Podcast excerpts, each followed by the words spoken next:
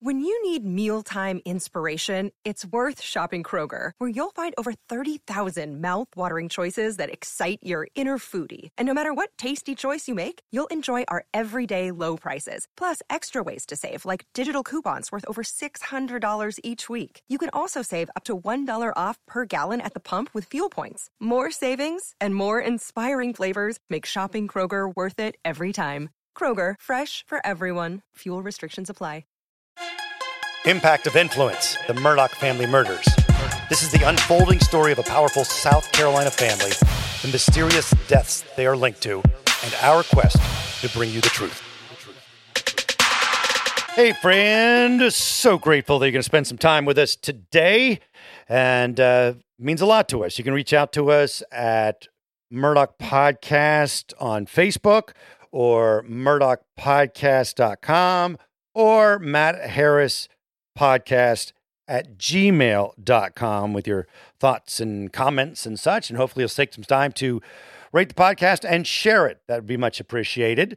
Uh, what do we have coming up in this episode? Well, we're going to be talking to John about all of the latest legal. We have some new developments on the murder trial, a subpoena that was filed by Alex's attorney, and a response filed by the state. We also have some legal stuff happening in Russell Lafitte's federal case. In our last episode, we talked about a motion to dismiss that he filed, and now the federal government has filed a response.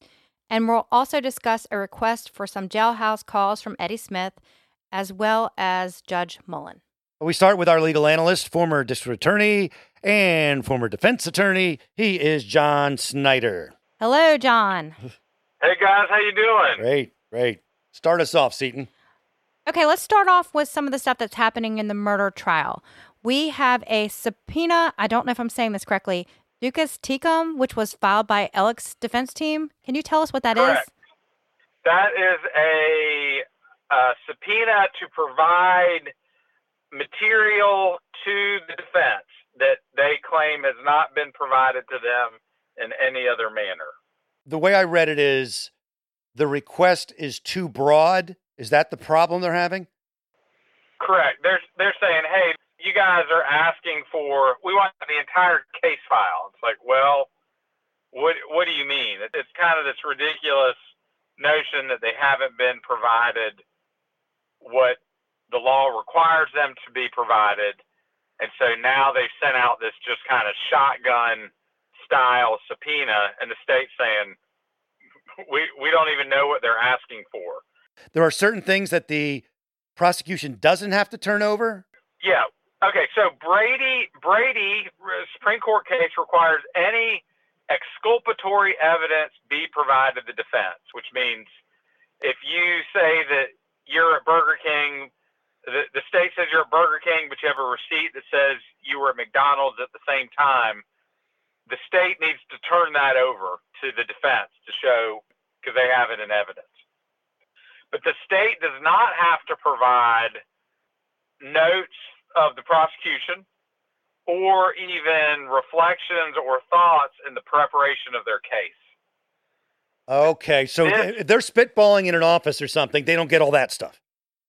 They don't get they don't get any of that. That's okay, that's okay. that's non-discoverable. That's attorney-client privilege, with the the client being the state and the attorneys being the solicitor's office. And they're trying to get something um, to be produced, you know, before trial that's not that, that there's no basis for in the statute. Gotcha. Well, the state in their response, which was filed on October 3rd, said that Murdaugh asked the court to give an unprecedented subpoena power for documents to be produced in advance of the trial, a power which is not authorized or contemplated by the South Carolina Rules of Criminal Procedure. Do you, do you agree with that? I do agree with that. I, I do think they're I think they're just going way far afield in what they're asking for. I think it's important for people to know that Dick Harpootlian, who is the one of the attorneys for Alec Murdaugh, is a senator so he knows the legislation and the the, the process and that. Also, was a, a, district attorney and he handled major death row cases in South Carolina before, so he knows the game. I would imagine that uh, when Creighton Waters and the gang over at the prosecutor's office get this stuff they're like, come on, Dick, you know all this stuff. It's two things he's doing. He's he's arguing the law as it is or as it should be. So that's he is doing his job as an advocate. But I think the state's right to say, you know, that's an appellate issue, and and right now there's no power in there's no way that we can give you the relief that you're seeking. Let's move on to Russell Lafitte's federal charges. In our last episode, we talked about a motion to dismiss that was filed by Russell's team. And in this, they said that federal government made all of these errors in the indictments and that because of this, some of the charges should be dismissed. The federal government has now issued a response, and in this response, they say that Russell's own misrepresentations is what have caused the error in their indictments. And one of the examples they use is Natasha Thomas. She was one of the passengers in the vehicle accident where Hakeem Pinckney was injured. And I guess she was two weeks shy of turning 18, and he filed a form. And in this form, he said that she was 15. And I guess if you're 18, oh, you gotcha. would not be eligible to be under a conservatorship. But if you're 15, then a conservatorship would apply. So, John, what are your thoughts on this? I, I understand what his attorney is doing. Again, you're trying for anything because as these charges keep rolling up, so does the amount of time that you might serve in federal prison. And so anything you can do to try to get that big number off of the board, you're going to try. The government's response, though, says, hey, in our original indictment, based on the filings that we saw, you alleged the following. And now you're alleging that it was an error. Well, the error was your you know, factual concealment of a material fact potentially. So, so what the feds could do is they could dismiss the indictment on this charge and then charge him for falsifying. The, the feds could come back and, and find a new, new and, and maybe better way to charge him with something than if he had just left left this alone and oh. raised raised it at trial you don't want to. The feds do not like you lying or misrepresenting things. That uh, that is that's the Martha Stewart rule right there. You don't. Uh... You, you, the best the best thing to do is to seek legal counsel before speaking with with federal law enforcement. Betts has also reported on potential proffering between Russell Lafitte and also Alec Murdaugh, and they say that possibly uh, Russell may have messed up his proffering deal with federal government because of these lies. So first, let's go into John. What is a proffer? Basically, there's there's a couple different things uh, that happen with a proffer. So you get a letter from the federal government that says you are a target of an investigation. You run and go get your federal criminal lawyer, as you should, and they work out a deal where you come in and just you tell your side. When you're doing that, you're either giving evidence or your lawyers have negotiated a, a what what you might call king for a day. You've got a, a immunity deal where you come in and you say everything, you know, criminal or not. So the thing about a proffer is you're held to whatever it is you say and if you don't have an immunity deal lined up, you might get charged with some crimes. I, I didn't realize that the proffer doesn't always come with immunity deal. It does sometimes, and sometimes people give proffers where they should not have said anything. Ah, it's like like like the evidence is overwhelming, and if your proffer doesn't line up with the evidence, then that's where those those charges lying to federal agents come in. That that invites a whole new set of of issues. If you decide to sit down with the federal government and tell them something, it better be right or you need to argue for immunity if you're going to tell them about the bad things you did. Otherwise, you don't do it unless your lawyer says to do it. Influencer. It's a word that gets tossed around a lot these days. There is a woman who went the distance, who broke ground as the first true influencer by living a remarkable life. Her name, Elizabeth Taylor. I'm Katy Perry. This is the story of the original influencer. This is Elizabeth the First. Elizabeth the First, the podcast, wherever you listen. Well, Alec's attorneys told FITSNews when they reached out for a comment about this that this was not true.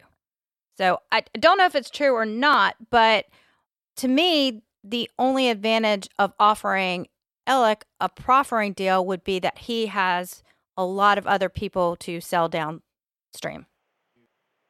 Well, so the federal government could say to somebody, all right, you come in and tell us everything. And if everything you tell us turns out to be true, we'll do the following. So it's not an immunity deal. It's a, you're looking, th- things aren't looking good for you, brother. So if you want to, if you want to tell us everything you know, every criminal engagement you've ever been involved in, and all the people that were involved, then things might go better. The Wolf of Wall Street is probably the most recent famous movie where you know the different the different guys get called in to explain what was going on with the promotion of stocks mm-hmm. and you have to stick by that and you basically say this is a proffer of yeah this is everything here you go. And then you hope that they go easy on you. You hope they go easy on you you hope that they don't charge you at all you hope that they dismiss charges but it is not you're not king for a day you're not wearing a crown and right. can say whatever you you you want to say. You everything's got to be true in the hopes that they treat you well Hmm. And and they do. It's not it's not they don't people only get in trouble with proffers, in my opinion, when they don't provide accurate information. Well, Ella could also be trying to work out a proffering deal with the federal government so that he could go to a federal jail instead of staying in a state jail. They jokingly call it Club Fed. Right. Um, you would much rather be in a federal detention center than a state detention center. They're just Middle bit more posh. Better deal, but but but here with murder charges, he's yeah. not he's not going to Club Fed. He's, right. He, he, he's he's looking at like maximum security, potentially death row. But if he thinks he's getting off, he'd be worried about the financial crime, right? Correct. yes. Okay. Okay, so let's talk a little bit about the timing of the hearings. Russell Lafitte is set to go to trial in November. We know that Alec has requested a speedy trial. They're saying possibly January. Mm-hmm. We also have the boating crash litigation. The judge reversed the severance of Murdaugh and Parker. So now Murdaugh. And that's I'm, January too. And and that is there's that actually has a date, I believe, yeah. in January. Now Alec is set to go for a trial on murder charges and also the boating crash litigation, both in January. So I just wanted to kind of wrap my head around the timing of all these hearings and how they may affect each other. So Russell's trial will go first, and I think that will go, and, mm-hmm. unless there's some, you know, unless there's a plea deal that's reached. Then I think probably the boat case will go first, then Alex murder trial would be my guess. But can they run? Can a uh, civil case, that being the boating crash, and a murder trial go at the same time? I don't know that the absolute. De- Take a little break and uh, get you ready for some traveling you've got coming up. Some international trip where you want to be able to at least get around, right? So you want to learn the language of the country that you're going to. You want to experience it with a little bit of knowledge going in. And you can get a lot of bit of knowledge when you use Rosetta Stone. It's the most trusted language learning program. It's available on desktop. It can also be used as an app on your phone or tablet. And Rosetta Stone teaches through immersion. Instead of memorizing and drilling vocabulary words, you learn by matching audio from native speakers to visuals. You read stories, you participate in dialogues, so you are ready to go. It's the most trusted, time tested app out there. They've been the expert in language learning for 30 years. Buy Rosetta Stone now, and you never have to pay a renewal fee. Don't put off learning that language. There's no better time than right now to get started. For a very limited time, Impact of Influence listeners can get Rosetta Stone's lifetime membership for 40% off. That's 40% off unlimited access to 25 language courses for the rest of your life. Redeem your 40% off at rosettastone.com backslash today. Definite answer on that, but I've never, never, ever in the course of anything I've heard of had somebody. You can't be required to be in two courtrooms at the same time. Okay. Oh, there's there's a rule. Every state has a rule over what case takes priority. So a criminal case would take priority over a state case, but if a jury trial is begun, the criminal trial would wait until the civil jury trial was over. Mm-hmm. We talked with you, I believe, the last time you were on about this severance of Parker's convenience store and Alec Murdaugh, and the judge reversed that. Now they're back together, but Parker's has filed additional motions to go back to having this severance. So uh, they're still working that out about exactly what, what will happen. So what's next? Post and Courier has filed a Freedom of Information Act to get some jailhouse phone calls from Eddie Smith uh, from the Lexington County Detention Center. Cousin Eddie, the guy who was involved with the Labor Day suicide for hire, whatever that mess was, and also uh, allegedly tied up with Alec and drugs and, and, and payments. So, yes. Yes. And the request was denied. And in the letter, they said that that it could potentially deprive a fair and impartial trial, interfere with prospective law enforcement proceedings, or endanger the life or physical safety of anyone as contemplated by South Carolina Code 3440A. It's interesting because we know that Alec Murdaugh's jailhouse calls were released by the Richland County Detention Center. Now, Alec is at the Richland, Richland County Detention Center and Eddie is at the Lexington County Deten- Detention Center, but it seems like they should be consistent. And I don't know if there's a reason behind this, so I wanted to get your thoughts on this. So, uh, you know, I think the Lexington decision is is the right one. I know uh, ma- many people disagree with with me on that out there in the interwebs, uh, but I think it's good now that if you have two different jurisdictions in the same state coming to different decisions, it this is perfect for South Carolina appeals courts to get in and, and let people of South Carolina know what what is discoverable and what's not related to FOIA requests for jailhouse tapes. So you believe this will probably be litigated? Oh, absolutely, and and and and probably properly should be, since there appears to be a question, and even the the federal judge's opinion said this is a question that's that's ripe for state courts to answer. The Post and Courier filed a request for the logs of Alec's phone calls, and he apparently has had no phone calls except for to his attorney's office. That leads you to believe that maybe there's some third party phone calls happening through attorneys' offices, and obviously that probably would not be something that would be allowed, or else he's just not talking to anybody. It could be that he's not talking to anybody. It could be that he's asking everybody to communicate with him in writing so that some some modicum of privacy is maintained. But he is getting ready for some major major trials and engaging into idle talk about beef jerky swaps for cigarettes may not be where his focus is right now as he's getting ready for a murder trial. Yeah.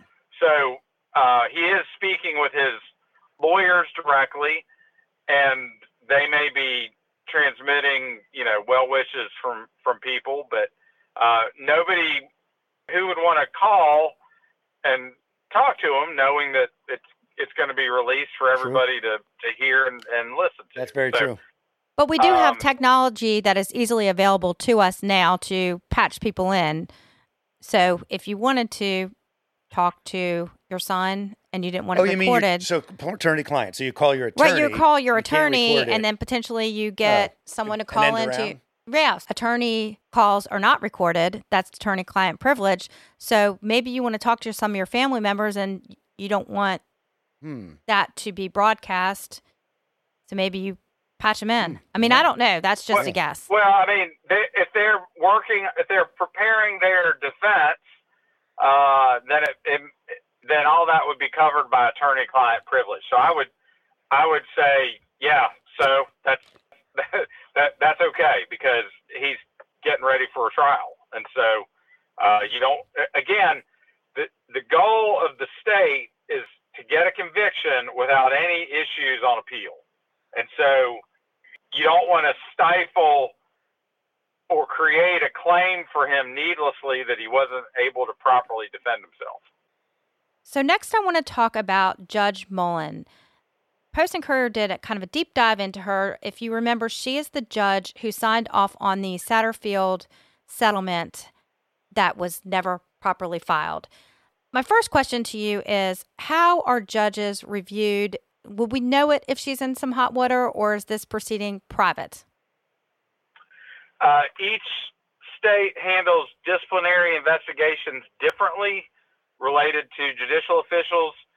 Typically, they're done in private. Typically, complaints come in about judges, and, and probably 90% of them don't go anywhere, and maybe 10% bring about an investigation. So, the only way we as the public will know about that in advance is if somebody who was interviewed as a part of that investigation said so. She actually recused herself from the boating accident back when Paul was charged. But she did not recuse herself from the murder investigation of Maggie and Paul. She actually, according to this article, signed off on some of the search warrants during the Murdaugh investigation. So I, it, I don't know. I, it seems to be a conflict to me as an outsider, but I'm I'm not a lawyer, so I again just wanted to get your opinion on this. We we don't know the exact nature of the conflict in the boating accident, and so unless the judge goes on record and says what the conflict is, you presume it's the best thing to do at the at the time when that when that recusal is made. And in the same way, this judge knows they're under a lot of public scrutiny, and so signing a search warrant in a criminal investigation seems there wouldn't be any conflict in doing that. Unless she said no, then there might be. That's right. Or unless she said, "Hey, I'm because of the, my personal relationship with the defendant or the victim, I, I I prefer not to sign off on this." But but look, there are objective standards in getting a, a search warrant, and so if the if the investigating officer who's presented it to the judge has done everything that he or she is supposed to do, then there's no reason a judge would not sign a search warrant.